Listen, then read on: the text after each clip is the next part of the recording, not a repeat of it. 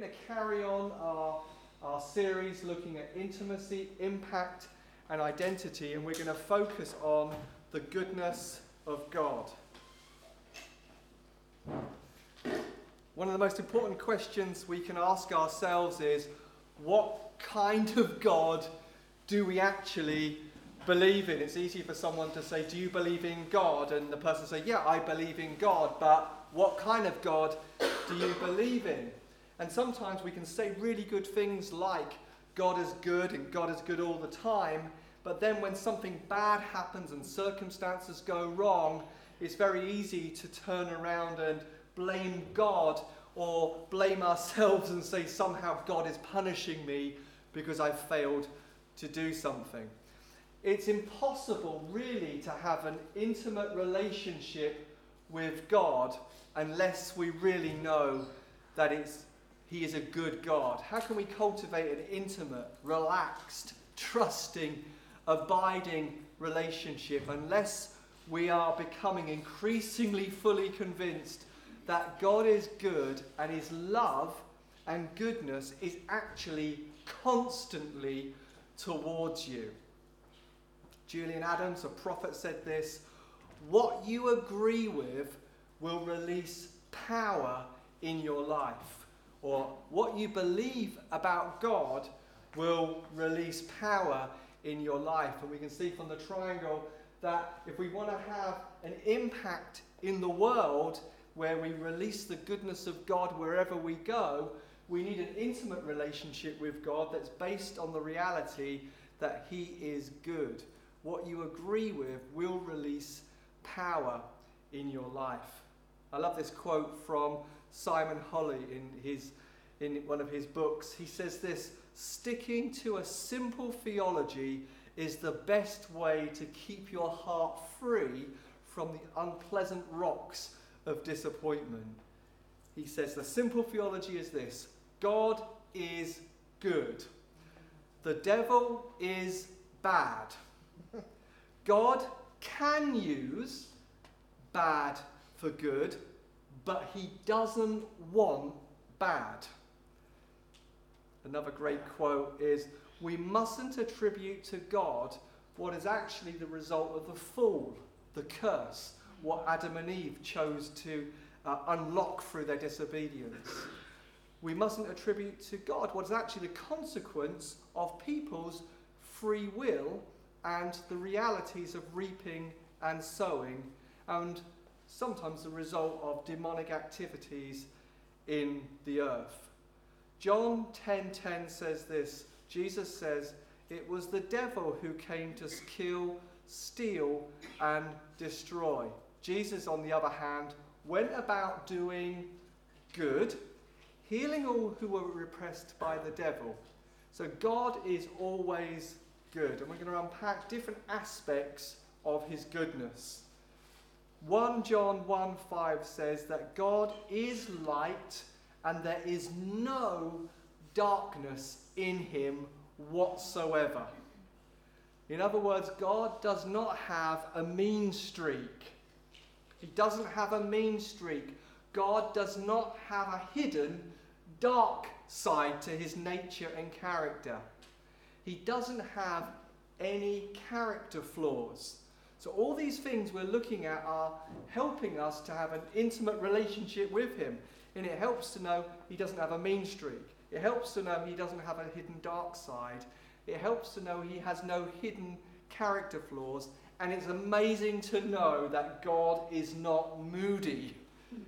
He doesn't change like shifting shadows. He doesn't change like shifting shadows. He doesn't have an off day, a bad day. God is good. Everything about God is good. God is infinitely, eternally good and loving. Everything God does is good. Psalm 119 and 68 says, You are good and what you do is good. Psalm 119, 6. You can kind of go over these verses again in the week and meditate and think about them. God, you are good. and what you do is good. Hebrews 13:8. Jesus is the same yesterday, today, and forever. He was good yesterday and went around doing good and healing the sick and setting the oppressed free. Jesus is good today. He's going around healing the sick and setting the oppressed free. He's going to be good forever in eternity. 1 Timothy 4 4 says that he is the source of every good thing in the world. So if you come across anything that's beautiful, anything that's excellent, anything that's praiseworthy, anything that's good, anything that leads to freedom and breakthrough and healing, God was behind it. Whether that came through the hands of an unbelieving surgeon who was trained and skilled, it was still God's hand behind even the surgeon medical breakthroughs, political breakthroughs, social breakthroughs, justice breakthroughs. He is the source of every good thing in the world, inventions and insights and ideas. He is the source of everything that's good in the world. James 1:17 says that every good and perfect gift is from above, coming from the Father of heavenly lights, who does not change like shifting shadows. You see, can you see this drawing you in the, the kind of God you want to be with? The kind of God you can confidently come to every single morning and every single day. Genesis 1 31 says that God saw that all he made, God saw that all he made, and he said it was very good. So, when he looks at you, what does he say? Very good. Very good. God doesn't make rubbish. Nobody in this room is rubbish. Do you know, we, we, we say things like, I'm rubbish at that. Yeah, we've got limitations and we've got gifts and we've got strengths and we've got weaknesses. But when he looks at you and sees all that you are, your strengths and weaknesses and limitations, he says, Very good. I made you very good that salvation is at its very core the restoration of the masterpiece. Yeah. That's what it means when we come to Christ. So, in coming to Him, the old has gone and the new has come. We become saints when we were sinners. We get completely washed and made gloriously righteous. It's the restoration of the masterpiece that God's goal with all humanity and with you and me is to set people free to be fully alive and to be fully human and to be fully restored into the dynamic relationship, even better than Adam and Eve had in the garden. Pretty good Adam and Eve had, walking with God in the cool light. It's even better in the New Deal. He makes his home, he makes his address inside of him. Jesus died so that you can live a life of purpose and freedom. It's amazing. God is good towards us. God is good towards the whole world. John 3:16 says that God so loved who? The world that he gave his one and only son. So the men and the women we pass at the bus stop, the people we meet at work, the people we bump into in the supermarket are people that God's goodness is towards right now. He sees the man or woman or child as the unbeliever as a lost treasure, a lost coin, where he, he's sweeping, as it were, to find them, or a lost son that he's longing for them to come home. They are precious and made in his image. And you know that illustration that if we took a £20 note and we scrunched it up and jumped on it and it all got dusty, it might be a bit crinkled, it might be a bit mucky, it might be a bit dirty, but it's still fundamentally worth £20. That men and women, however far from God they are, whatever they have found themselves in, are still made in his image people that he wants to bring home in order to make them fully human in a connection and in a relationship with him. And sometimes, even subconsciously, we can have this kind of dialogue that goes on inside of us. Can God really be good towards me? He knows my thoughts. He knows my actions. He knows the things I've done and the things I should have done that I didn't do, or the things I said and shouldn't have said, or wished I'd said and didn't say. He knows, maybe we think, how bad we are. Which I would say actually is if you think He knows how bad you are, yeah, He knows the things you do, but your identity is actually a beloved Son, a glorious new creation who is actually righteous. But in our mind, we can have this dialogue if He knows how bad I am, how can He be good towards me? I doubt His goodness. See, the goodness of God towards you and me has nothing to do with you or me. It has everything to do with the nature and eternal character of God. So, goodness and mercy are with you all the days of your life. Why? Because he can't deny himself and he can't change himself because he's not moody and he has no hidden flaws. He's not fickle. He's always the same and his goodness is always towards you. God is infinitely, eternally good and loving towards you. Romans 5 8, and this is the linchpin argument for this. God shows his love for us in that while we were still sinners, Christ died for us. So when we were blind to God's glory, disinterested in his righteousness, rebellious in our attitude, Christ knew that and died for us so that we could be restored. So when Christ died on the cross and said, It is finished, how many of your sins were future?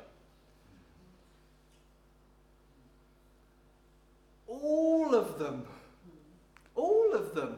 So when he said, It is finished, he was paying the reality of all of our past, all of our present, and all of our future.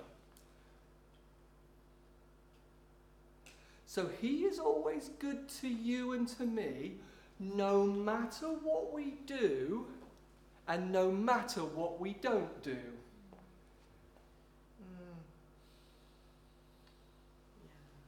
Because that's his nature and his character.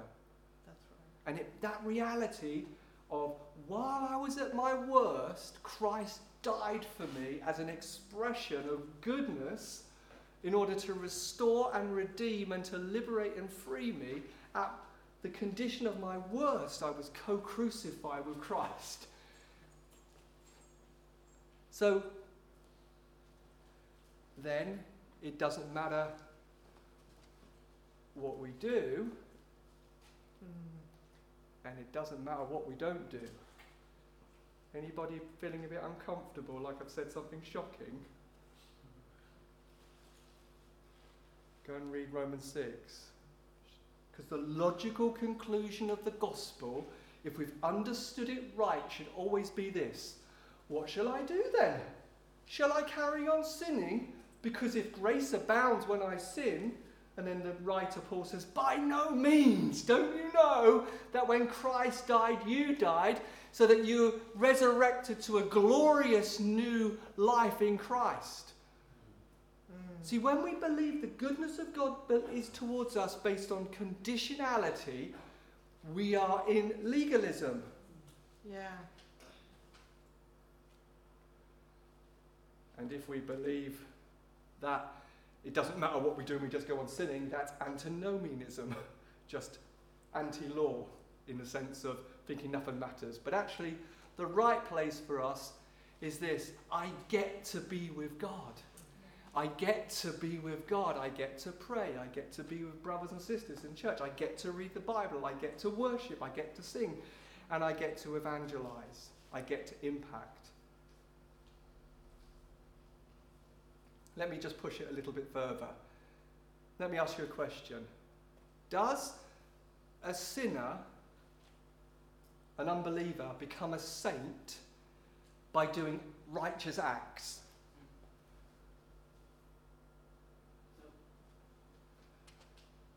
Anybody think they do? Okay then. Does a saint change their identity and become a sinner when they do a right, unrighteous act? No. You can't have it both ways. Yeah, you can't have, we have to be consistent in our understanding. Because if we believe the goodness of God is conditionally based on our behavior, then we can step in Christ and out of Christ all day long. And then our identity is all skewy and we think we're sinners. And our intimacy is impossible because we think if we've not done well enough, how can we come to Him?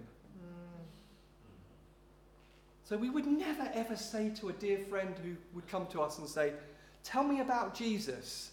And we would say, I, I won't tell you about Jesus, but I'll tell you about a righteous life. Um, let me tell you about what to do and what not to do. And the person might say, Well, when, when do I get into the life of Christ? And you say, When you've done enough. You'd never say that, would you? you would never say that. Shared the law with a few friends this week. Woohoo! But we live with a subconscious legalism that says if we jump through a few religious hoops, oh, whatever those religious hoops are we create for ourselves, then I move my identity, become a saint, and then I can have intimacy. Oh. We, we create loops of religion and prayer and Bible reading in order to believe that when I do certain righteous acts, I become a saint. And when I don't do them, I go back to being a sinner. so we live a kind of in grace, in legalism kind of life. Let the cross paid for everything. It paid for my and your identity as a son, as a co heir, as a habitation for God, as a glorious saint, as a friend of God. It paid for uninterrupted intimacy with God, an unchanging reality of goodness towards us in Christ. That reality has to sink in. Let it sink in. Let it sink in. Let the lightness of the cross sink in. The goodness of God is towards you regardless of what you do and don't do. In the lightness of that easiness, there are things you want to start doing. Because when you take away the legalism side of it, you, you realize it's all grace. The good news is that God demonstrates his goodness towards us. That God demonstrates his goodness towards us through unconditional, beautiful forgiveness, through his blessing on us, through laying a table for us, even in the presence of our enemies or difficult circumstances. Psalm 23. In the reality of his presence is always with us, every day, every moment. Jesus demonstrated his goodness, it says in Matthew 4:23. He preached the good news of the kingdom, the rule of God, and he healed every disease and sickness among the people. That's what Jesus did. He calmed storms, healed the sick, he raised the dead, he opened blind eyes, he unstopped deaf ears. He showed his authority over sickness and said, Lazarus, come out as a demonstration that kingdom of God has authority over sickness. And then in Acts 8, 7 to 8, his disciples and his friends went around doing the same thing, impact. They'd been intimately around Jesus. They'd become, they got this identity as friends of God. And then the Holy Spirit came, came and they were empowered by God to go out and bring the goodness of God everywhere they went. Acts 8, 7 to 8 says, Many paralytics and cripples were healed. So there was great joy in the city. This is, this is, this is what's on the table for us. That understanding our identity as sons, understanding our intimacy with God. Imagine this Plumstead on the internet. There's a bunch of people who are carrying the goodness of God everywhere they went. And many paralytics and cripples were healed. And there was great joy in the city of London and in SE18. There was great joy breaking out in Abbey Wood. Great joy breaking out in Welling High Street. Great joy happening in Plumstead because a bunch of people understood that the kingdom can come through them because of the goodness of God they're enjoying and the uninterrupted reality of I'm enjoying God that they were overflowing effortlessly everywhere they went. Because every day they woke up and says, I know you're good towards me. I'm going to bask in your goodness and I'm going to enjoy your love. Romans 8:28 He is always working towards our good. Always. Whether the situation is perplexing, confusing, and you have no answers, He is good towards you. He's the perfect Father, that His plans, His ambitions, His ideas are always good towards you. And finally, God wants us to experience His goodness. The Psalm 34 8 says, Taste and see that the Lord is good. So that's like tasting the beauty of wow, forgiveness, and knowing that I'm utterly righteous and glorious in your sight. I'm tasting and seeing that I have been made good. I'm tasting and seeing that I'm a habitat of God. I'm tasting and seeing that you are gracious towards me. I'm tasting and seeing that you rejoice over me with singing. I rejoice, I, am tasting and seeing and, and experiencing your healing and restoration and mercy every day. Taste and see that the Lord is good. Psalm 126, 1 to 3. The Lord has done great things, and we are filled with joy. Just every day waking up with that, living your day with that. He's done great things towards me. He's doing great things for me. He's got great plans for in the future. I'm rejoicing in that. Continually tasting and seeing that God is good. When you taste something is good, you want more. Don't you? Tasting and seeing the, the rest of God, the peace of God, the love of God. Oh, I want more of that tasting and seeing the presence of God that's with you. I want more of that. Tasting and seeing is then normal to want more and more and more and more. So God wants us to have an encounter with His goodness so that we can take that encounter with God's goodness to other people, that other people can encounter His goodness through us. Every good thing comes from above.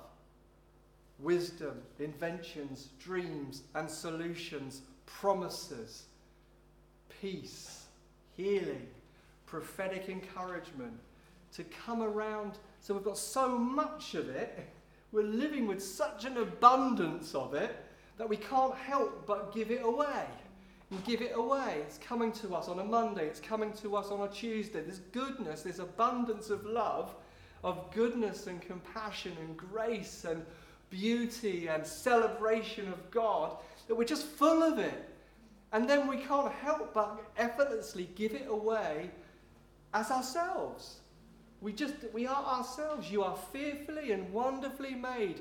You are going to give it away by being you. You don't have to become anyone else.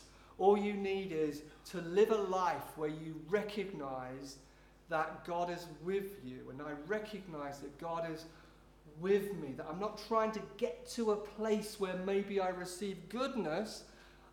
I was born again so that the goodness of God is an uninterruptible reality towards me. Heaven has been opened.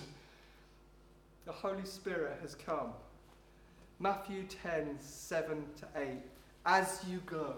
And this is Jesus saying to the disciples, as you go, proclaim the message the kingdom of heaven has come near. Impact. Heal the sick. Raise the dead. Cleanse those who have leprosy. That's any kind of skin disease. There's authority. Drive out oppressive demons or drive out demons. Freely you have received. Freely you have received the goodness of God. Now, freely give it away. Give it away. Give it away. Give it away. What you agree with will release power in your life. What you agree with will release power in your life. It's going to invite us to stand and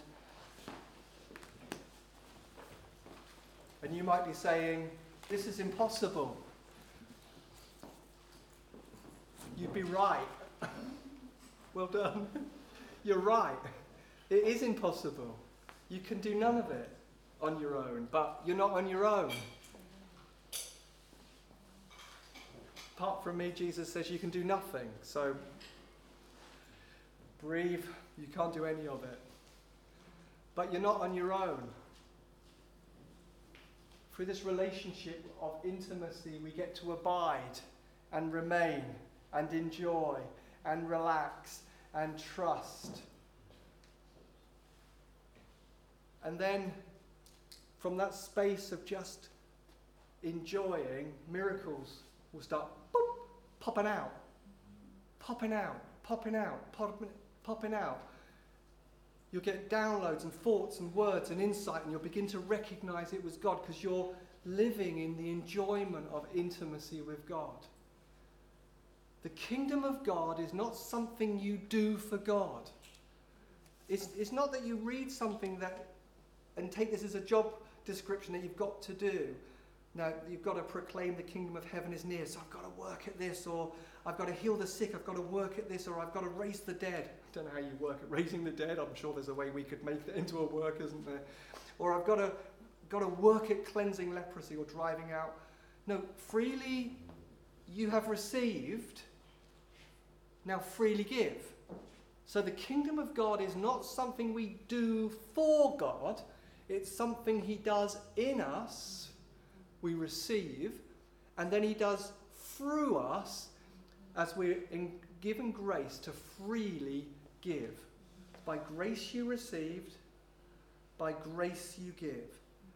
So the first way we bring the kingdom is we relax we relax in the goodness of God. We take a deep breath and we say, Whew, that's a weight off me. that's a big load off me. And we just come and recognize the one who is here. We recognize his goodness. We embrace the simple theology God is good and the devil is bad. God is always good towards me, eternally, everlastingly good. We just allow His goodness to wash over us now. We receive your goodness. We receive your goodness.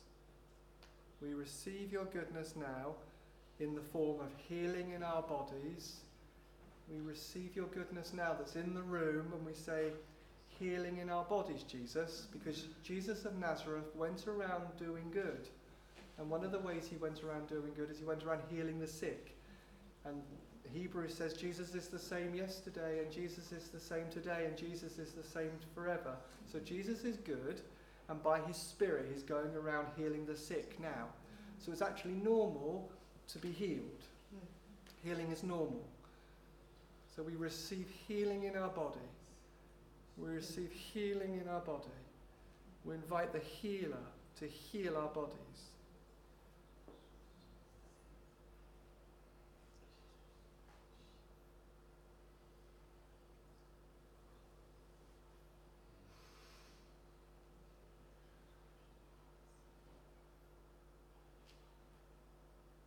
Jesus preached the good news and he healed every disease and sickness among these people. So, in one sense, we can have words of knowledge, but Jesus says, I just heal every sickness. So, we speak now healing over our bodies. Yeah.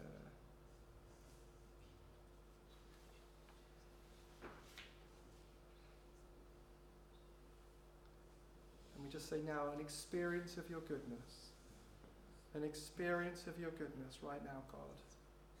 An experience of your goodness. In this moment, we taste and see that God is good. We taste and see that God is good. I invite you to give an experience of goodness. It could be supernatural peace, like that song we sang earlier on. It goes beyond our capacity to think.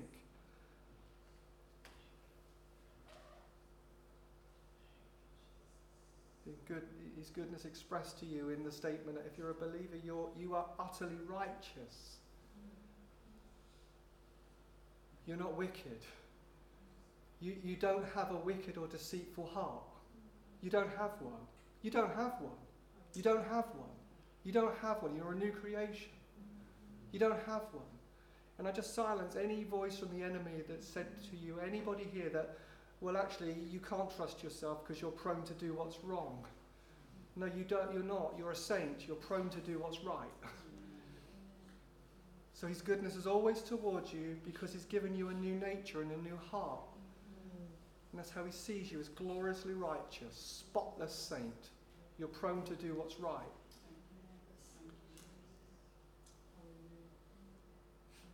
I just want to take authority over any voice that's accused or condemned or confused you about who you are and somehow made you believe a lie that says you're not right in a right place to be a beneficiary of goodness.